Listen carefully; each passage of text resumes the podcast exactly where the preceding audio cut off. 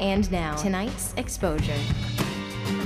Good evening. Welcome to another wonderful edition of the Impact Movie Chat here on 89 FM The Impact, East Lansing's movie alternative. It's exposure time. Time for the Impact Movie Chat. For the next hour, it's all live. It's all talk radio. We're talking about movies. Hello, my name is Brad Brooks. Thank you for joining us here on the Impact. Phone lines are always open as usual. Area code 517 432 3893. Once again, 432 3893. It's your show. Give us a call. If there's anything you want to talk about, questions, concerns, comments, you want to steer the topic of discussion in a certain direction, give us a call. Let your voice be heard. Phone number is always 432 3893. Let me introduce my ever present and wonderful panel.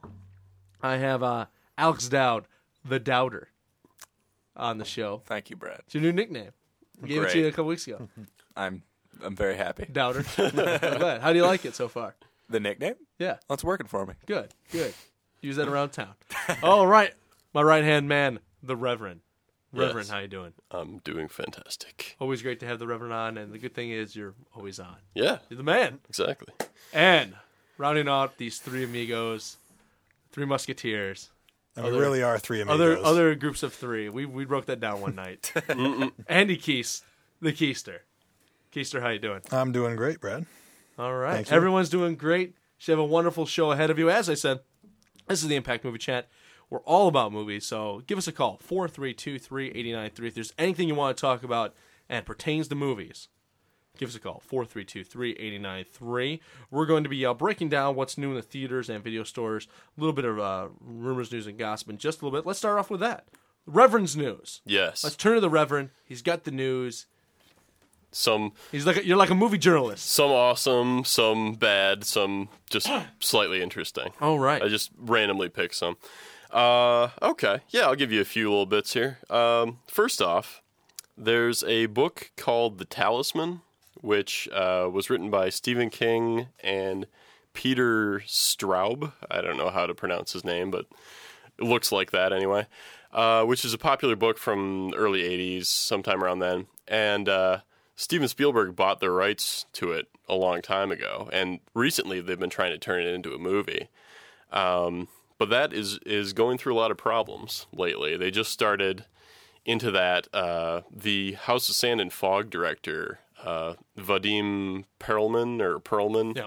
uh, was going to do it because, but then the the start date for the project shifted, so he dropped out, and then he was replaced by Ed Zwick, who did uh, Last Samurai and Glory, and then just this week he dropped out. So who knows if this thing is ever going to get made? But You know, that sounds like a really interesting idea.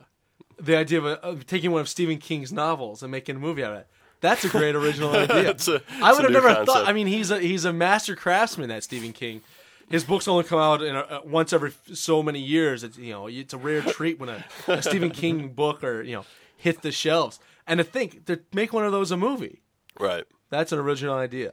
right. Will this star Morgan Freeman as well? We don't know.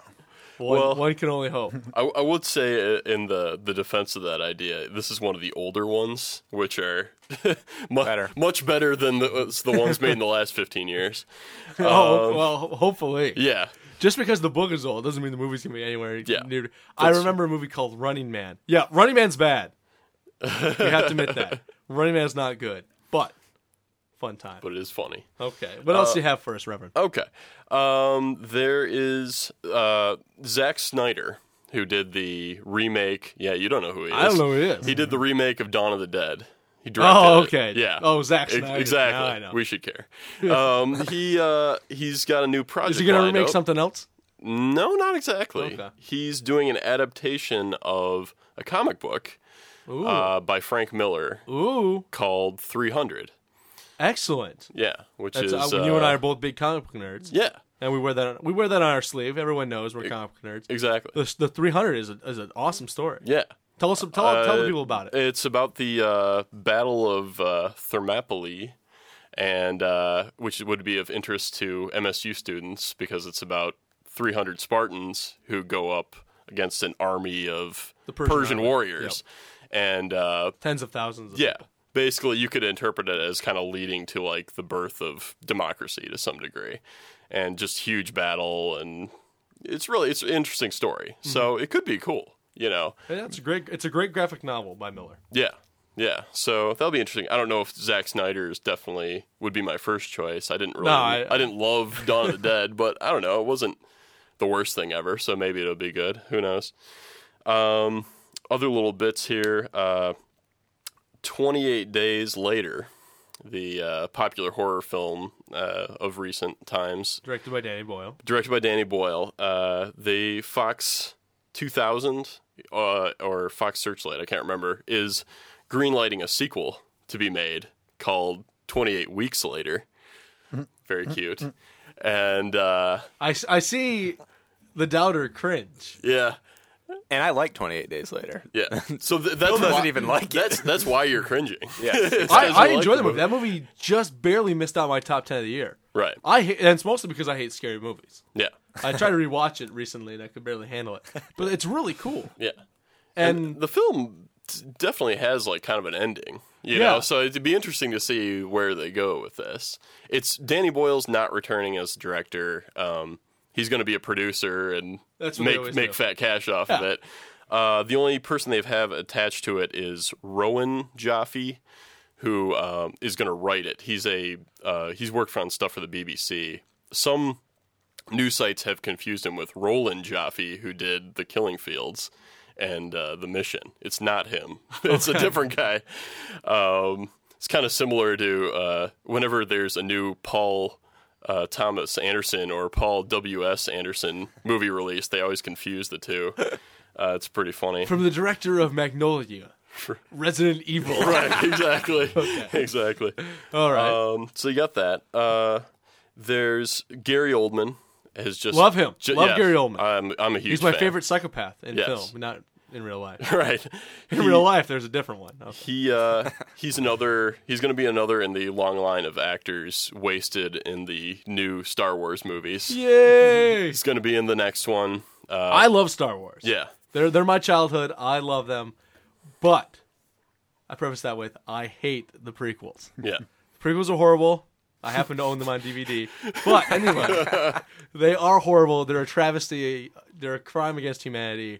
Yeah. And Gary Oldman's joining up. You you know a little bit about this, right? Right, Brad? Yes, yes. Um, from what I know, is he's signed on. It's he's gonna be a voice. He's not. He's gonna be something similar to uh, James Earl Jones for Darth Vader, but he's touted as the character is as the deadliest villain ever in Star Wars, which is pretty uh pretty high remarks. You know, since they do have one of the greatest villains of all time, Darth Vader. Mm-hmm. Um, but he's playing a character named General Grievous, who I believe, if if my insatiable desire for Star Wars lore is. I think he's one of the like he's like a lieutenant under uh, Dooku, and I think he spends the entire movie probably searching for uh, Anakin Skywalker and Obi Wan Kenobi. Yeah. He's he's he's he's gonna be another one of the Jedi killer characters that they'll have. Um, should be interesting. Yeah. Uh, there are a lot of Jedi to kill, and uh, they need to be killed. Yeah. Definitely. Yeah. Um, so it should be interesting. I love Gary Oldman. Yes, as as do I. I'm definitely a huge fan. So But then again, this is a, a series of films which takes you know great actors and then just So it will hurt both of you. yeah, in a way you it'll see him hurt. this movie. Yeah. I was like, I really like Liam Neeson. I really like Ewan McGregor. Christopher Lee's great. Oh, Samuel L. Jackson, he's the bomb. And then I gotta watch him like have to be stiff because one, they're up against blue screen, so nothing. They're like just miming to a tennis ball. And then the other thing is George Lucas cannot direct. Right. Or write dialogue. Oh no, his his his, his scripts are horrible. He can't. He's turning to Kevin Smith somehow with his with his poor direction. He relies way too much on you know visual effects, and he doesn't know how to actually have an actor you know emote something you know in particular. So Yeah. a bad director. Yes. And he's ruining my childhood one step at a time. Um, My uh, my news bits, I always try to save the more interesting stuff for me till last. So I got two little things here. These That's why it's the Reverend's news. exactly. Stuff for you. This isn't. Uh, this next thing isn't actually about theatrical films, but you may have uh, you may you may have heard my report on uh, when Van Helsing was coming out. They were releasing those box sets of uh, Dracula, Wolfman, and uh, Frankenstein movies. Uh, in these collections, like Universal Monster collections, they're doing three more of those. Cool. which I'm really excited about. yes, Alex. and for the Invisible Man, Creature from the Black Lagoon, Excellent. and the Mummy. So Good. and Tight. and those those past three sets were really cool. What I saw of them. Yeah. yeah, those were those were that was an awesome set what they put out, and that's I'm I'm interested in the Invisible Man and Yeah. definitely Creature in the Black Lagoon. That's they've been that was a big property that they've talked about remaking Yeah. for a while. I know even Peter Jackson was attached to it at one point. Yes, and uh, I think Guillermo del Toro was interested in it. John Carpenter was interested Everyone in it. Yeah. and any of those directors would be great. So Yeah. that's awesome. That's great yeah, for the collector out there. that was that was by far the best thing that came out of Van Helsing was those the tie-in box Exactly. sets. Uh, you mean uh, we don't say the best, the only good, Right, thing. the exactly. only good thing. Uh, and the last little bit, this is also for me and Brad because it's comics related. Nerds. Exactly. Dark Horse Comics, which uh, has had a few movies based on their properties, some good, some bad. Uh, Hellboy is one of them. Hellboy's the big one. The Mask. Yeah. Um, They, they do. They do uh, they're like a, a smaller company. They're not Marvel or DC. Right. They they do a lot of licensed projects. So like the Buffy the Vampire Slayer, the Star Wars comics are both right. done by Dark Horse. But they also have like original Yeah. stuff too. Stuff that's cool. Their stuff, their stuff is being not as popular, is a little darker or tends to be. Um, they are combining with some small production company to make like Dark Horse films, Interesting. both feature and direct to video. Then two two directors they have lined up are Neil Gaiman, Excellent. who's a, a comics a, a brilliant comics writer, one of the best ever. he's never directed anything, but he has written he has uh, written some you know TV and feature stuff.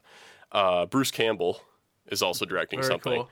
But by far, the thing that's making me freak out with coolness is the first movie they're doing is a horror movie written and directed by John Landis, which I love. And like, he's only done two horror movies. Well, you could say two horror movies before American Werewolf in London, which is a classic. One of your favorite movies of all time. It's awesome.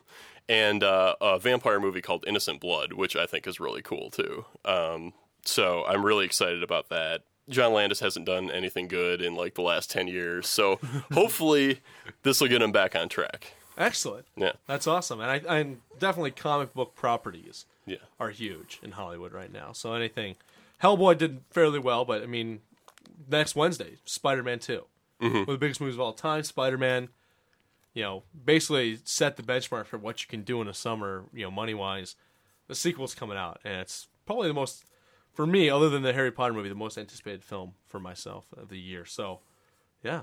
Excellent job, Reverend. Yeah. Cool news. That's what I'm here for. Uh, yeah, that sounds good. All right, you listen to the Impact Movie Chat here on 89 FM. The Impact phone lines are always open at 432-3893. Once again, 432-3893. If you have any comments or questions about the stuff we just were talking about, the Reverend's news, let us know. If you got a little bit of news from yourself that you know about that we didn't mention, you think is pretty cool, let us know about it. Give us a call 432 3893 432 3893.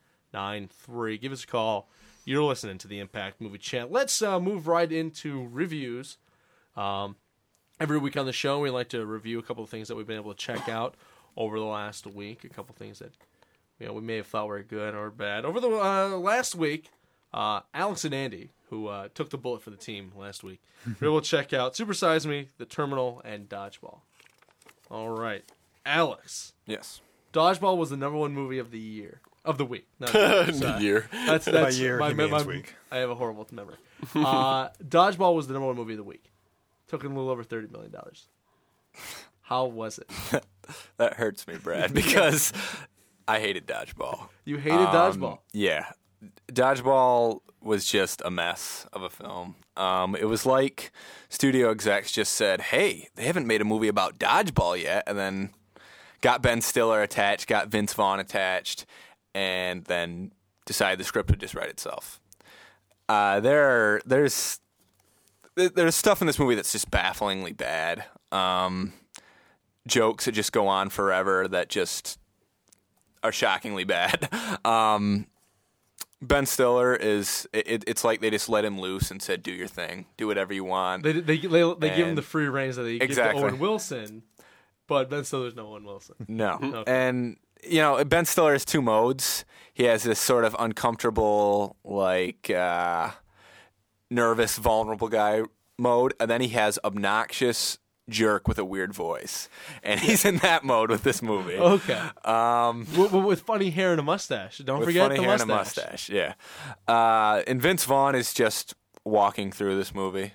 Um, Okay. It's like he phoned in his performance, basically. Um, I, I have a problem with any movie that casts Vince Vaughn as a nice guy in the first place. Um, he was born to, to play creeps, and He's he's a smarmy fellow, and that's Yeah. why he should be. That's Yeah. that's his cast. and I It's think he can be very funny, but he was not meant to. This is a role meant for like Ben Affleck or something, you know. Um, no, and none of the supporting characters are are funny or interesting. I mean, you have a guy who thinks he's a pirate. Have the What's wrong, crotchety wait, old. wait, what's wrong with pirates? You got a problem with pirates? It's it's funny for about a minute, a minute. and then he's still acting like a pirate, which consists of him saying "r" a lot, basically. That's what pirates do. That's the joke. Um, I don't know where to even go from here. Uh, there, there's a crotchety old man who, uh, the old trainer who shouts baffling obscenities. I mean, Rip, but it's Rip Torn. How can that not be good? no, it, it's it's not good. Well, I'm, Um, well, I'm glad to hear that you didn't like it yeah, because I didn't. I stayed away from this one because it looks bad to me. comedy is a subjective thing. You know, I mean. If uh, they're there, I mean, everyone in the theater basically loved this, and people are just laughing their heads off in the theater. I was like, I felt like the lone dissenter among them, but uh, Did at least get a chuckle out of you once or twice. A couple. I mean, but I would hope so. It is a comedy. You know, I hope I get a few laughs, but that's not enough to make this even worth seeing, in my opinion. So dodgeball. They made a movie about dodgeball. You know what's next? Horseshoes. They're making a movie about horseshoes. You never know.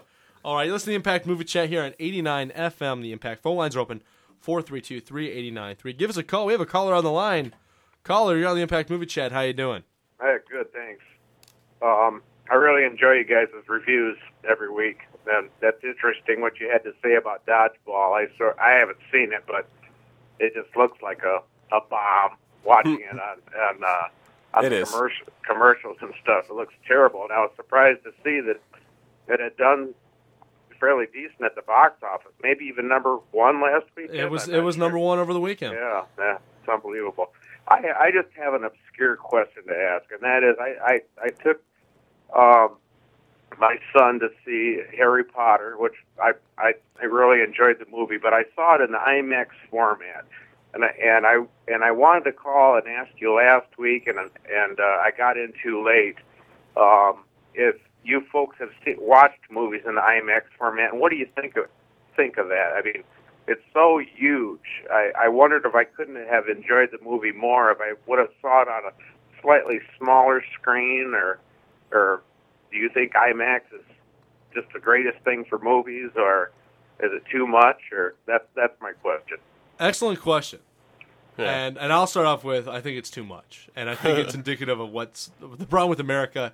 Everything's gonna be bigger, bigger, you know, bigger, louder, better, more the merrier. I it's just it's it's gross and it's horrible. Andy, I was actually able to see uh, Prisoner of Azkaban in in a regular theater, so to speak, before seeing it projected in IMAX, and I uh, uh, seeing it for the second time and knowing everything that would happen, it was almost like seeing it for the first time. Really, it's just yeah, it is a very large screen indeed, and it is it can be kind of overwhelming for some, but uh, yeah, I don't know. Well, maybe not I, for the you- first. I still really enjoyed it. You thought the visuals definitely were made it worthwhile, worth Abs- seeing yeah, it. exactly. okay. I, I also saw uh, Harry Potter on the on the IMAX. Um, that movie in particular, I didn't really feel like a big difference. But I mean, it is like it is kind of like seen on a huge screen. You know, that's definitely cool. Like I don't know. I mean, I think there is kind of a difference between studio movies that are made for just normal films and then transferred to IMAX as opposed to movies that are made for IMAX.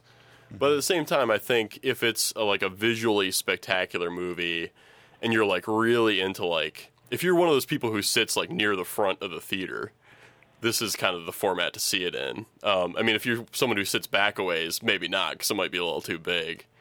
Uh, but I don't know. Yeah, I kind of dig it for the moment. All right. Oh, that's cool. So you got some people like it and some people don't. I guess it's your personal preference. Different Yeah. strokes for different folks. That's Yeah. true. That's our motto here on the show. okay. All right. Uh, keep doing what you're doing, man. Thanks. Hey, thanks for the thanks for the props. Take care. All right. All right, phone lines are open. 3893. Once again, 432 3893.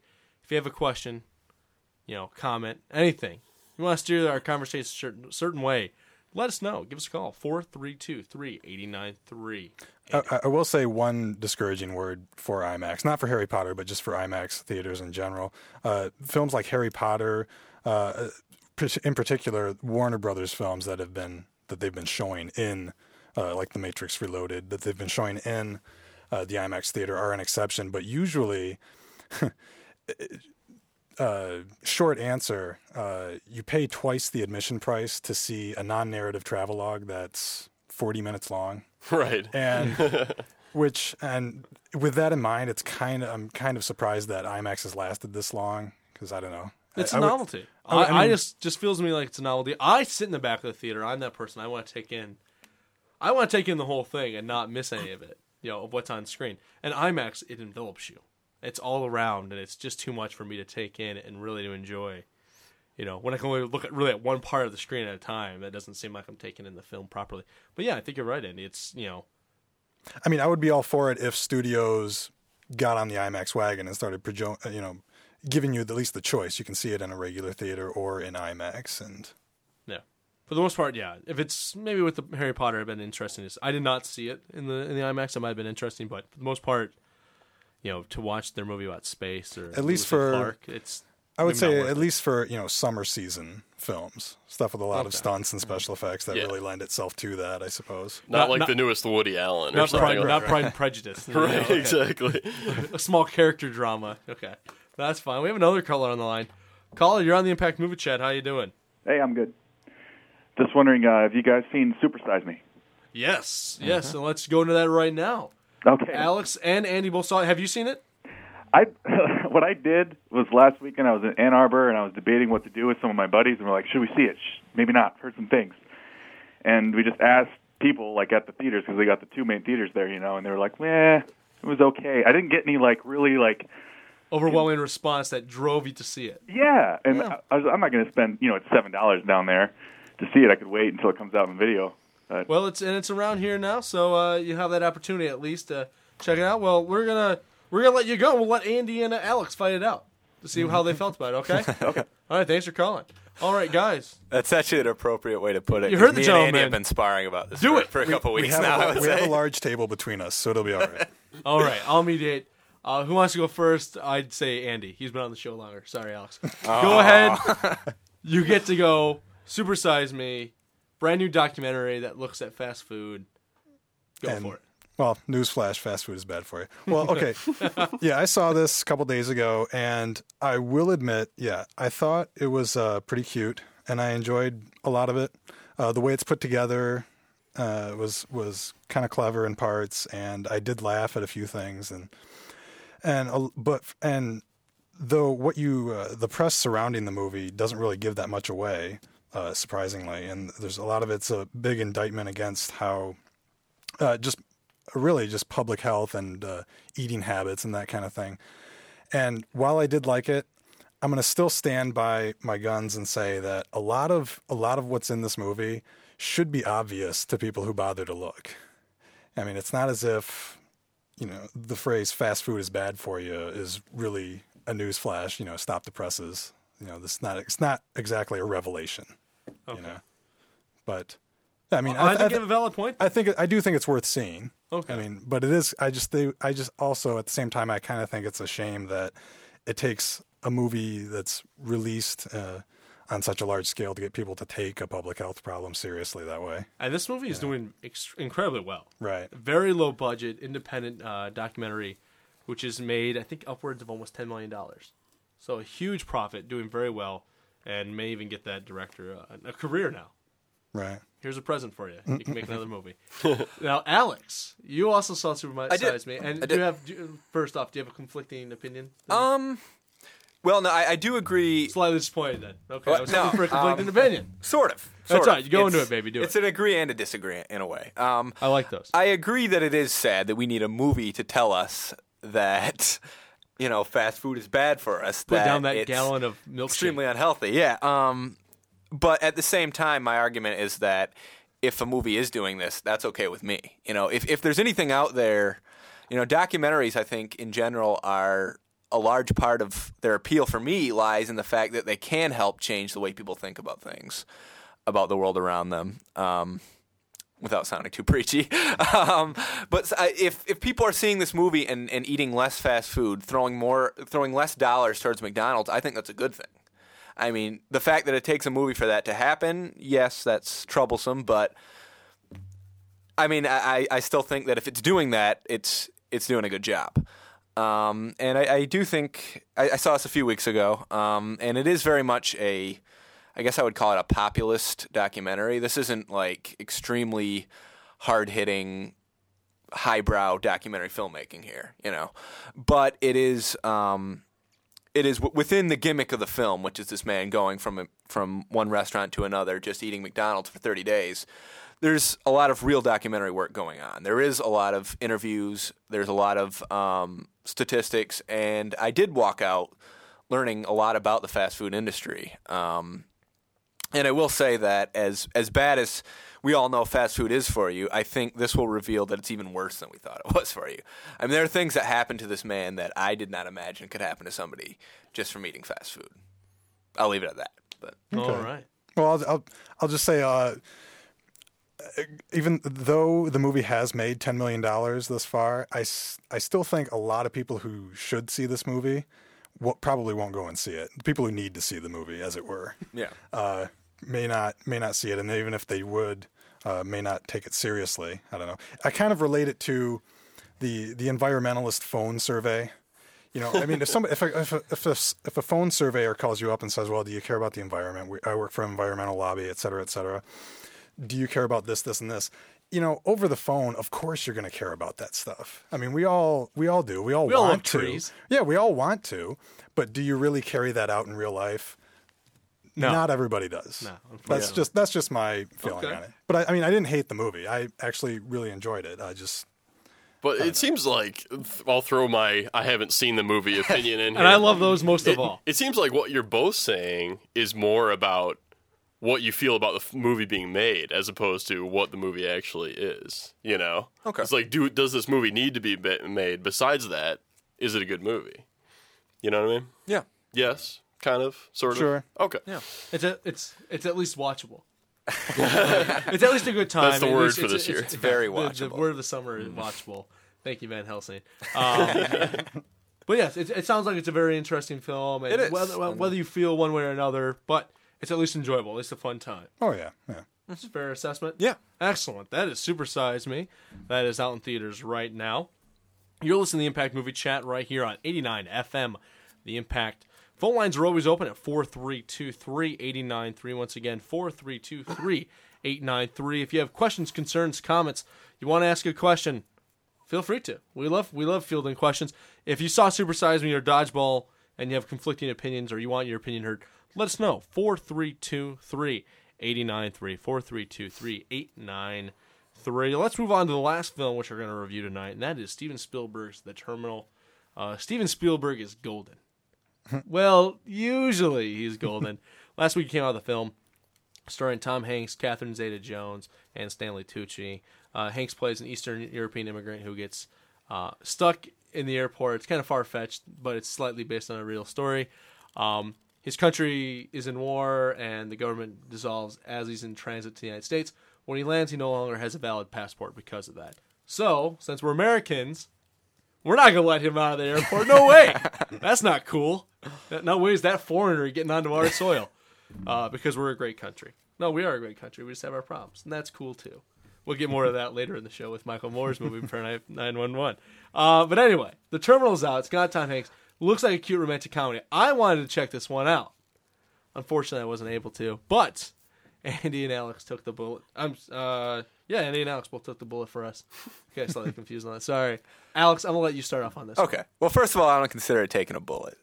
Bull- taking a bullet to me is like seeing Stor- Garfield or White okay. Chicks. You know, um, I, I was actually pretty interested in seeing Okay. this. I like Spielberg. Um, like Spielberg? and uh, this looked interesting to me, and um, it is good. I think. You liked it? Um, yeah, All right. it's uh, it's not extraordinarily deep. Uh, it it is. It's a piece. I would. I would say it's comparable to Catch Me If You Can. All right, that's a um, good. That's the last film that Spielberg and yeah, did. I think that's a great. It's That was a along the same It's a fun lines. It's a dramedy.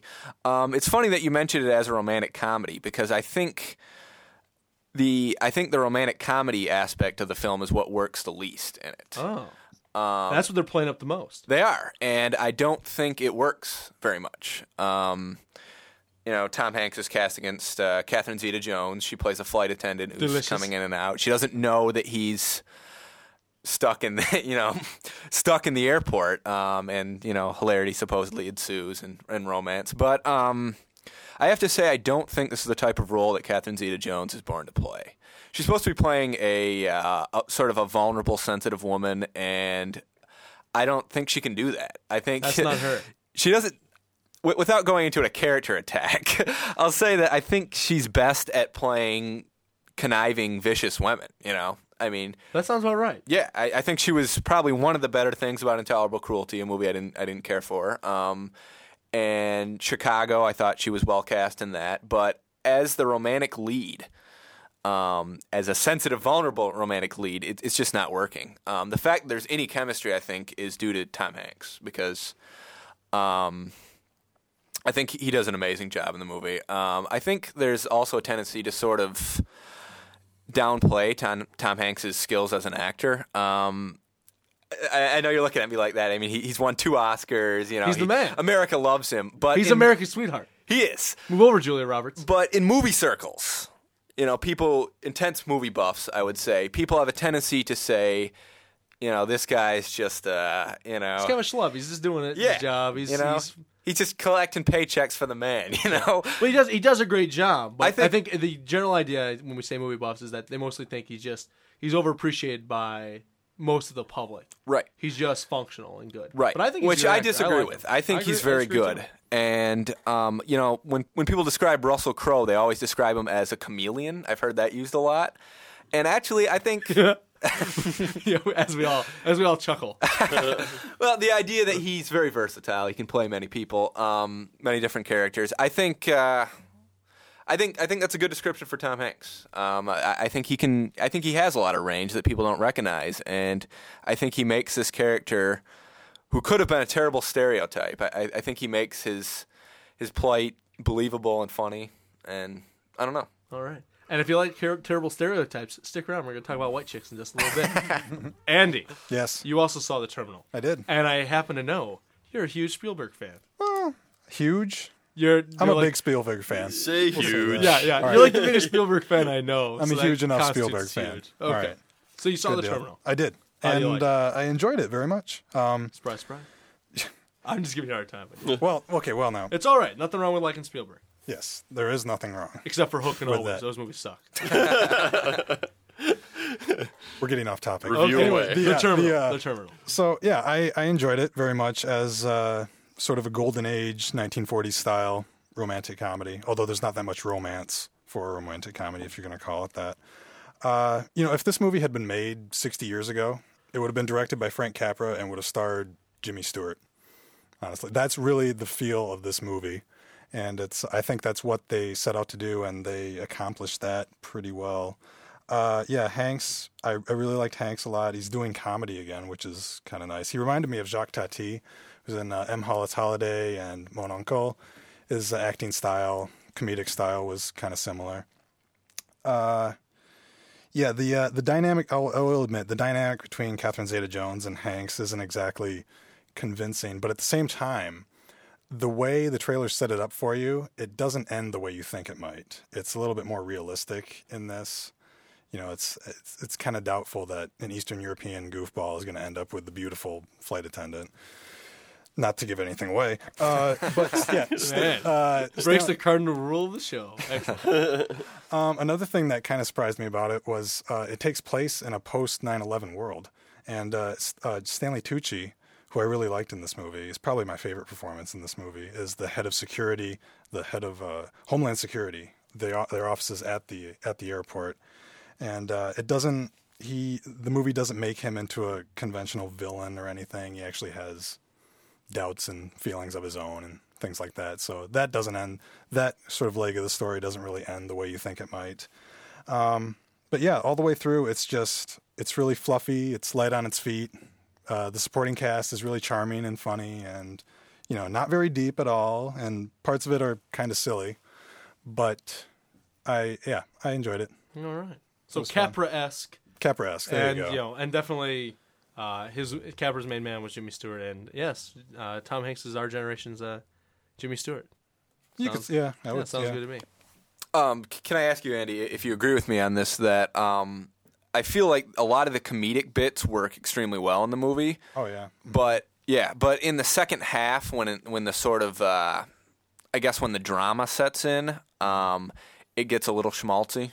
Do you Yeah, agree? parts of it. I mean, which is a given with any Spielberg movie. I'm the first, yeah. as as the He's- huge Spielberg fan that I'm that, that I'm referred to as. Uh, I will admit, yeah, there's a fair amount of schmaltz in, in just about any Spielberg movie, but You I don't to accept that and well, love it. Well, I'm- I was going to say I don't mind schmaltz as long as the movie earns it, and it's all right. It doesn't get again. It's not too heavy on really anything. So.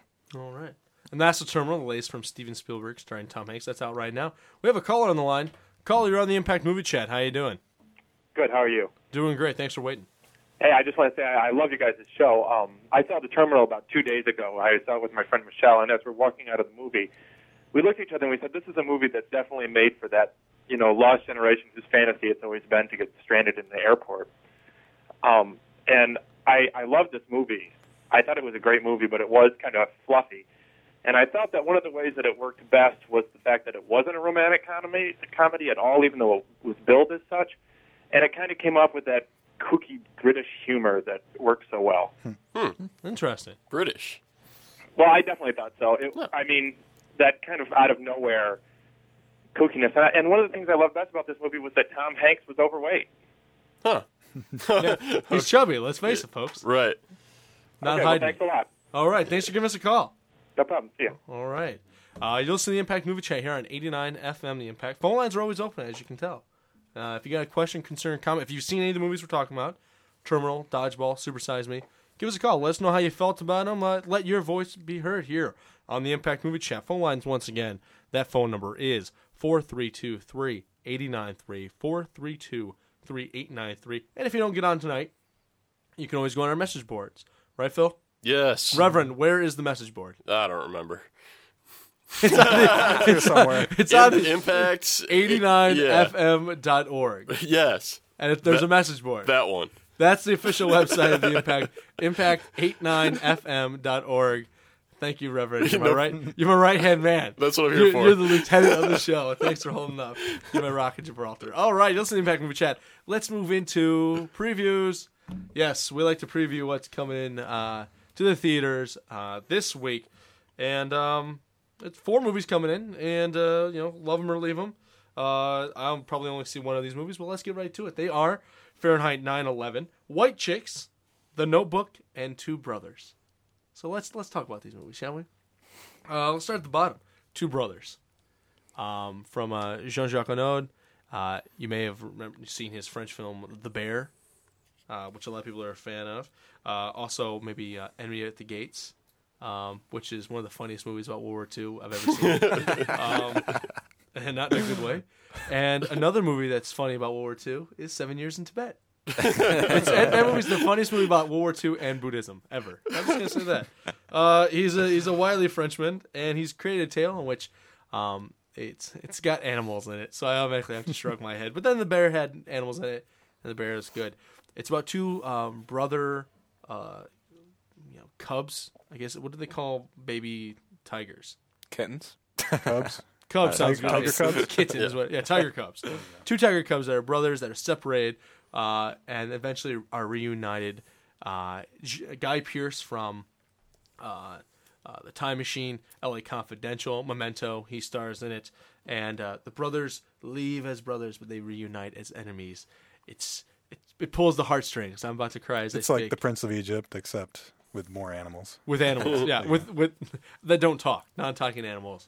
Just and it's it's a non-talking animal. It's not Milo and Otis. It's not Homeward Bound. I, d- I don't believe the tiger cubs talk in any way, shape, or form. And I do know that the Reverend and Andy want to see this. Reverend, Yeah. explain yourself. Well, basically, you kind of explained it. it. This movie is like The Bear and not like Enemy of the Gates. so, therefore, I am interested. I thought The Bear was cool. Um, I like Guy Pearce. I don't know. It seems it's different. It seems kind of interesting. I don't know if I'm necessarily going to see it in the theater, but I'd like to see it Okay. eventually. I might not see it in the theater. I don't Okay. know. I am poor, so I, you I hear never know. I, that's why I haven't seen anything either, Yeah. my man. Andy, you're all, you're all about it. Yeah, um, I actually like Enemy at the Gates. I, I will I don't- say, I don't Enemy at the Gates says. has has two things going for it. One, and this is to get shallow, but one of the hottest sex scenes ever. Very Sure. dirty war. Sex, sex during war is always hot. Two, it has the greatest performance of the greatest story of two snipers battling out since Assassins with Antonio Banderas and Sylvester Stallone. The best story about two assassins trying to kill each other. The best part is when Ed Harris takes off his one cross mm-hmm. and puts on an even larger cross. Yep. And these are like because he's a Nazi. These are the Nazi like war crosses. It's like it's my ain't no shucking and jiving cross. Yep. I'm gonna kill you, Jude Law. It's got blood stains and all yeah, that on it's it. just you know. it's teeth. the movie is so over the top. It's pathetic. But anyway, But cute. yeah, we cute nonetheless. But yeah, I mean, I'm actually a pretty good fan of Jean Jacques Annaud, despite everything. All right. Uh, In spite of himself. and yeah, I mean, uh, Phil and I actually saw this trailer together, and we both kind of looked at each other and said, "Oh, it's the Bear Part 2. And it turns out, yeah, same guy who made the Bear. but you know, it looks it looks cute. All right. I'll check it out. You know, All right. Sounds good. Uh, that's two brothers. That's PG. Starts tomorrow.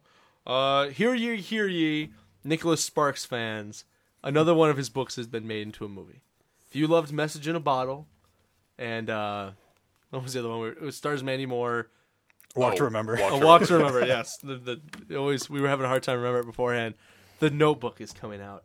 Um, the wonderful stylings of Nicholas Sparks have brought us another excellent movie for soccer moms and their daughters. Um, starring Ryan Gosling, who the Reverend loves. That's true. Uh, Rachel McAdams, you may reckon, remember her from Mean Girls. She was the head Mean Girl in Mean Girls. Um, also, uh, Gena Rowlands, uh, James Garner, James Marsden also show up. Story of um, a poor boy and a rich girl who fall in love just before World War II. Uh, the war separates them, and then they find each other years later. It's a heartwarming story. I'm gonna cry right now just thinking about it. No, I'm not, because I hate Nicholas Sparks and his schmaltzy films. They're you know overblown, and you know they're. It's just not my really type of book, and definitely not my type of movie. Alex, would you like to see the Notebook, Not really. Reverend? Uh, no. Okay, I, I was wondering for you to say yes just to see Ryan Gosling. But That's. I, th- I think Ryan. I am a fan of Ryan Gosling. I'm. I'm disappointed he's decided to skip the early good career of actors, and he's just going straight to the later sad career. yeah, at an early point. So. yeah, see, ev- see, see everybody. Yeah. that's that's what they do. Andy, the Notebook, I'm I'm specifically not a fan of Ryan Gosling, so I think I'll be giving this a miss. I will say, if you enjoyed A Walk to Remember, if you enjoyed A Message in the Bottle, this movie is going to be right up your alley. Yeah. Uh, the, all the reviews say so. All the information I've got is right there. So if you enjoy those two movies, don't feel bad. Don't be disheartened. You're going to enjoy this film, or you may at least have a good chance of And- enjoying this film. Isn't it directed by uh, John Cassavetes' son? Yes, Nick Cassavetes. And he's not without talent. I mean, he's not particularly very good. he but directed not- uh, he directed John Q and She's So Lovely. I John Cassavetes, Nick Cassavetes is one of my favorites because John Cassavetes kind of created the American independent film. You know, pretty much in, in the fifties and sixties. Uh, I mean, great actor, but He's the man. He's the man. You know, he's just he's just up there. And for the most part, most people don't know who he is. John Cassavetes, and he has a son, Nick Cassavetes, who makes movies like She's So Lovely and John Q, and who is like a bit part actor in like any movie that you'll see. It's just kind of funny. If generations, you know, previous generations great. The the children are you know just kind of washed up has-beens. But Give him some time. yeah, yeah. The note. He's like in his forties. I don't think he's gonna bl- blossom in the sixties. Okay, but the Notebook. Anyway, the Notebook. If you enjoyed the, the previous two Nicholas Sparks books that were turned into movies, you will probably enjoy this. So not to get down on people who actually enjoy those. Okay, uh, for a movie that I dare you to call in right now, 432-3893. I dare you to call in and tell me White Chicks is going to be good. I'm just going to say it. I'm not the biggest fan of Sean and Marlon Wayans, but I have no ill will against them. I hope they have a good career. I loved In Living Color, and which starred was created by Keenen Ivory Wayans, who directed White Chicks and who directed Scary Movie one and two. Uh, also, uh, you, I'm gonna get you, sucker, which is funny, and uh, Low Down Dirty Shame, which is not funny. Uh, so I have no ill will against them. But they've created a movie called White Chicks, which looks horrible. And I dare you to give me a call right now at 432 389 3. Give me a call. Let me know that White Chicks is going to be good. Tell me how White Chicks is going to be good. Because the answer I'm going to give you is it's not going to be good. I'm I'm psychic this week, folks. You better have some reasons though. okay. You want you want one? Well, first of all, I don't like their humor. I think it's I think it's pathetic. I just from the scary movies, not very funny. Two, the movie's an entire spoof of the the Hilton sisters of of crazy rich white girls who are spoiled and pampered and famous for no reason other than they're famous. That was that was spoofed better months ago with The Simple Life, which starred spoiled pampered rich girls in the farm. This is a topic that was that was hot a year ago, probably when they were making this movie, but now it's just tired and overdone. I agree with you, Brad. I was talking to the listeners. Oh, okay. I said you better have some reasons if Oh, you're. I- I'm uh, giving you reasons if you're why thinking this bad. movie's going to be good. And just the whole idea of, you know, just it's it's it's two African American FBI agents, Marlon and Sean Wayans, who do at least play brothers in the movie. I was I was wondering how they were going to explain the two the similarity between the two gentlemen in the film. They made them brothers, which helps out. yeah. Uh, but how they're going to dress up since they're trying to protect two, you know, Hilton sister like characters. They put on masks that look like them. First of all, they look like burn victims. And no offense to people who are actually burn victims. I'm very sorry to hear that. But they look scary and the makeup looks horrible and creepy and gross. I don't know how anyone could sit through that for an hour and a half. And two, a film, I'm just going to say it, a film about, you know, two African Americans playing white people would never fly the other way around. Except for maybe what, as the Reverend mentioned beforehand, The uh, Soul the- Man. Soul Man, The 80s. which is not a good movie and is offensive. Yes. Soul Man is an offensive movie, and the only reason it can't exist, you want to know why, Reverend? Uh, yes. It's the 1980s. Anything Yep. flew in the 80s. No one cared. You could say the worst thing, write the worst. I mean, this was a period in which alcoholism was was comical. Okay, the 80s had teen movies talking about underage drinking and teen pregnancy. The 80s did not care. The 80s did not shuck and or jive. Okay, that's why Soul Man. This is just Soul Man for today. Mix it up with the Paris Hilton sisters. I don't think it flies. I don't think it's gonna be funny. I think it's gonna be the worst movie of the year. But then again, there was Van Helsing.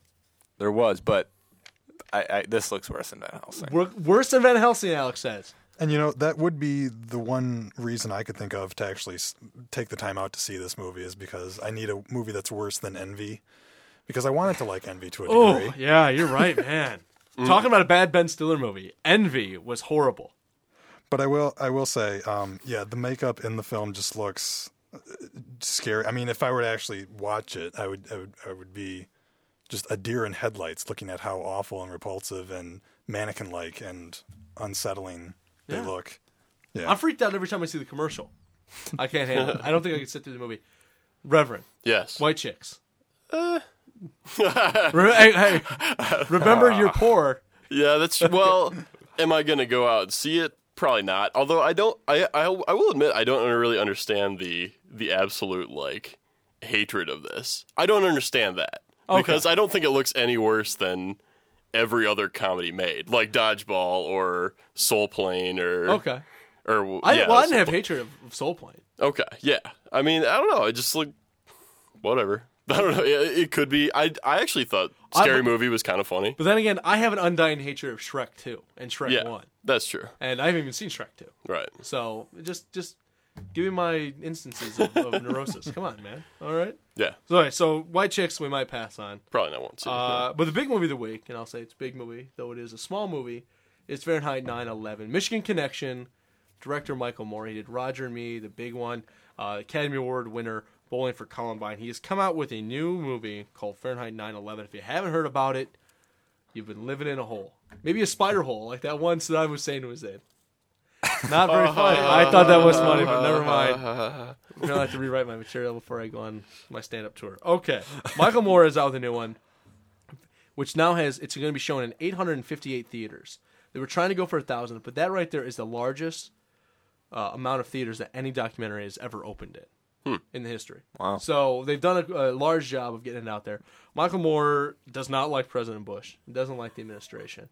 Uh, and basically has made a movie about how the administration is horrible and deplorable and just needs to be out of office. And he's got it just in time for the election. Roll around. We've been hearing a lot of buzz about this. It's it was the rave. It won um, the Palme d'Or at the Cannes Film Festival, one of the most prestigious film festivals in the world. Took home the, the grand prize, and but it's probably, and this would be my guess, more liberal leftist propaganda. I I enjoy I enjoy Michael Moore's films, but not as documentaries. I enjoy them as propaganda, and that's what they are. They're his style of documentary. We were talking about Super Size Me, so I'll let Andy and Alex talk about this, and definitely uh, the Reverend. I like documentaries, but he doesn't make documentaries. He's not fair and unbiased. He's not doesn't let open both sides have at least somewhat of a say. He completely comes from his own agenda out of left field because he is a, a diehard liberal, and I'm a diehard liberal, but still I can at least see through this and not, you know, be just be completely swayed by it. He's got an agenda. He wants by the time you leave this film to hate, you know, what the job that the president's doing, and what his administration is doing. And you know, I guess it's as you mentioned earlier, you yeah, Alex, you like the idea that a, a documentary film at least can try to say something about society and maybe try to change it. That's totally what Michael Moore's trying to do here. So it's, Yeah. it should be interesting. How do you feel about it? How do you want to check this out? Uh, I'm definitely gonna check it out. I think that's I think that's pretty safe to say for everybody. Correct? Yeah. There's no one here that's like, Yeah. ah, I want to pass. No, um, I'm definitely gonna see it. Uh, I I have s- I guess similar um, thoughts about Michael Moore as you. Um, I really, you know, I, I agree with everything he's selling. You know, I mean, he a- as far as the message of this movie, he's preaching to the choir to me. You know. Um, I think I agree that the way he goes about it is questionable. I, I have less of a problem with his total lack of, you know, objectivity, and more with his. I have more of a problem with him in the way that he sort of makes a lot of his films about him as much as they are about his subjects. oh, they're always about him. Yeah, It's always about him I and his subject. yeah, which I find somewhat obnoxious um, because Self-indulgent. Yes, very much so. Um, I think he, for, for someone who, who seems to care so much about the truth and about exposing people to these, uh, you know, these problems in society, he cares a lot about himself too. I think he's a huge egomaniac, um, and I think Bowling for Columbine is entertaining but flawed. And I'll check it out. All right, Reverend. Damn. No. um, yeah, I've I've I basically I I'm kind of considered a hater of Bowling for Columbine, and I, I am. You know, I, I I'm not really a big fan of that. I think a lot of it is what you said. It's it's it's propaganda, and propaganda isn't necessarily bad, but I hate it. You know, almost without fail, I hate propaganda, regardless of what you're trying to sell. I mean, so from that perspective, I'm not going to be a fan. Although looking at it just as a movie, I think my biggest problem with Bowling for Columbine in, in particular is that I don't understand what the point of that movie is. Like it keeps his his focus keeps jumping back and forth and I ask tons of people what is Bowling for Columbine about and I get a different answer from everyone. And I think if you're going to make propaganda, at least make the point very clear. I think that's the thing. And I, from what I've heard about this movie, it's the same sort of problem. Like it starts off with Florida election, then goes to 9/11, then goes to like living in a culture of fear, and then like something else, and it's like all over the place. So that's probably going to bother me again. Obviously, I'm going to check it out. I used to be a big fan of Michael Moore actually when he was funny. And like, I think that I love the first hour of Bowling for Columbine, which is funny, and then like the last half hour, which is just just goofy. I, I I thought it was funny, but not for the reasons intended. I just thought Like it was he- silly he- funny. Did you did you like when he ambushes uh, Charlton Heston, who who's in early stages of Alzheimer's? Right. And the goofy shot of him like following him with the photograph. Yeah, no, not so much. I don't know. Uh, so yeah, I'll obviously have problems with it, and it, it'll probably be like if you like, from what I've heard, if you like Bowling for Columbine, you'll probably love this. If Bowling for Columbine bothered you, this is gonna bother you even more. So All right, and Andy. I I like Michael Moore well enough. Uh, I, I like him primarily because, uh, well, all politics aside, he makes his movies entertaining and somewhat funny before doing anything else. He's at least very. He uses sarcasm, but not cynicism. There and there is a difference. And Michael Moore uses sarcasm, which I think is which I think is great. Uh, and I and I still say uh, Roger and Me, his Roger and Me is one of the best movies made in the last twenty years. I I still stand by that. But yeah, I'll I'll certainly go and go and see it. Uh, I definitely agree with Roger. Me, it was incredibly refreshing when it first came out, but that's his template, and Right. it just gets it gets a little tiresome. at, at times it could, I suppose. But uh, yeah, I don't know. I'm not very political myself. Uh, I uh, not to get too personal, but yeah, I will. I will. I will certainly go and see it. All right. I am looking forward to it. You're listening to the Impact Movie Chat here on 89 FM The Impact. We're almost done. Just a little bit. You want to stick around. The basement is up next. It is the best in local music. I want to remind you that if you didn't get on to call us, we have a message board, and I won't ask the Reverend what the address is. But if you go to the Impact website, it's the official Impact website, which is impact89fm.org. All one big smorgasbord of letters. Impact89fm.org. You'll find message boards. You'll find everything about the station, all the wonderful things, how to make your know, requests via email, information about the specialty shows, all the great stuff, and you'll find the best thing of all time. The Impact Movie Chat message board. it's the bomb. You're going to want to check it out. You're probably logging on right now as I speak. Uh, and you can also listen to the Impact from uh, the safety of your computer. So, want to remind you about that. Um, and let's move to our final thing tonight the video pick of the week. and I'll leave it over to Andy for the video pick of the week. All right. I think at the last minute we decided it would be kind of a communal pick since everyone Yeah. d- everyone in the room does like this movie very much. Yeah, it's not just like it's yours. Okay. Yeah. Well, anyway, taking it away. Uh, not only is today uh, Peter Weller's birthday, it's also Nancy Allen's birthday, and they were both in a movie from 1987 called RoboCop, which I I would refer to as a classic American movie. It's made by a Dutchman named Paul Verhoeven, who's who has a reputation for making uh, ultra-violent films. And in this in this film, uh, Peter Weller is a Detroit policeman uh, in a undisclosed future that's overrun by corporations, who is killed by uh, Kurtwood Smith and his and his gang of, of criminals, and but he is brought back to life through through this corporation who turns him into a, a cyborg, an unstoppable cyborg policeman. Half man, half machine, all cop is the tagline of the movie. And it's great fun. Uh, you almost never get to see a movie's hero avenge his own death. And it's also, if you want to read more into it, it's also about, uh, uh, Phil, as Phil likes to say, science fiction isn't really about the future, it's about the present. And this is uh, very much about uh, a U.S. that's overrun by big business and and our dependence on technology, et cetera, et cetera, all that, all that good stuff. But it's also a fun action movie and worth seeing again and again. Excellent, excellent film. Definitely have to say that. Uh, Kurtwood Smith is amazing. Yeah. Uh, you may you may recognize him as Red, the, the very angry father on the '70s show, but he's excellent. Uh, and yes, it's from a decade in which greed was good, and it's totally And anything went in the movies also. Yes, and definitely, yeah. The '80s, as we said, didn't shuck and or jive. And if you were looking for a director who didn't mess around, Paul Verhoeven is your man. It's the top of your list That's almost. if you're like, well, I, I want a, di- a director who isn't going to mess around, who's going to show me a lot of blood, who's going to give me a lot of skin and sex and just grittiness. Who could that be? Paul Verhoeven. Done. There's your list. You can write his name down ten times. There you go. All right, I think we're done. Thank you very much for listening. We'll be on uh, every Thursday. We keep rocking out every Thursday at seven o'clock. And so for the Doubter, the Reverend, the Keister, I'm the Brad Brooks. Okay. uh, stick around. The basement's up next. Have a good night. Thanks for listening to this evening's exposure, only on 88.9 The Impact.